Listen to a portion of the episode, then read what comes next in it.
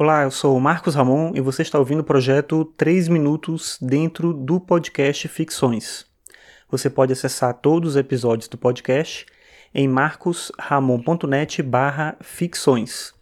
Você pode também acompanhar o podcast no Twitter em podcastficções, assim você fica sabendo de atualizações ou algum outro informe relacionado ao podcast. Hoje é segunda-feira, dia 31 de julho de 2017, e eu estava hoje aqui preparando as minhas aulas para a semana, e numa das aulas eu vou falar sobre Nietzsche, mais especificamente sobre um livro do Nietzsche, que se chama O Crepúsculo dos Ídolos. Esse livro é indicado no vestibular da UNB, aqui em Brasília, e eu vou trabalhar ele com a turma de terceiro ano. Na verdade, vou falar um pouco sobre o autor, né, no caso sobre o Nietzsche, e um pouco sobre a obra, já que as questões que eles cobram também não são coisas muito específicas assim do livro, não exige uma leitura muito é, pontual de trechos da obra, não é bem esse o caso.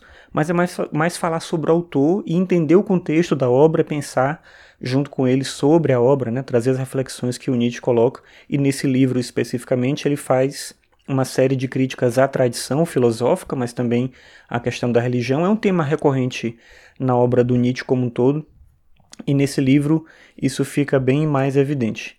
E aí, relendo o livro, eu estava vendo aqui no comecinho bem... São momentos diferentes, né? Ele tem um primeiro momento do livro que são várias máximas, assim, várias coisas, é, trechos bem curtinhos, assim, que ele usa meio que por inspiração de autores franceses que ele gostava e tal. Então ele pega essa coisa da máxima como um elemento interessante para pensar de forma bem sucinta.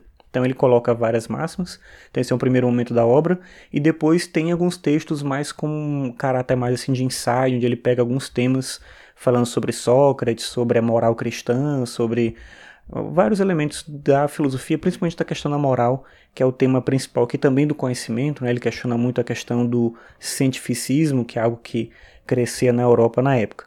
Mas enfim, lendo, relendo o livro, né, voltando para ler o livro, e bem no comecinho nas máximas, tem uma aqui bem interessante que eu não lembrava, que ele fala o seguinte, abre aspas, mesmo o mais corajoso de nós, raras vezes tem a coragem para o que realmente sabe.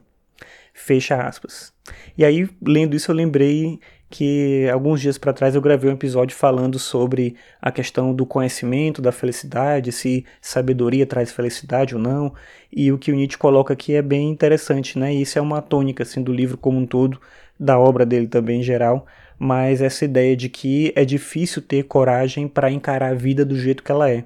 O que é, eu acho que é revigorante na obra do Nietzsche também, é o fato dele defender que a gente deve amar a vida que a gente tem, mesmo ela sendo difícil, mesmo ela envolvendo sofrimento, porque existe meio que um mito generalizado de que algumas pessoas são muito felizes e não sofrem nunca.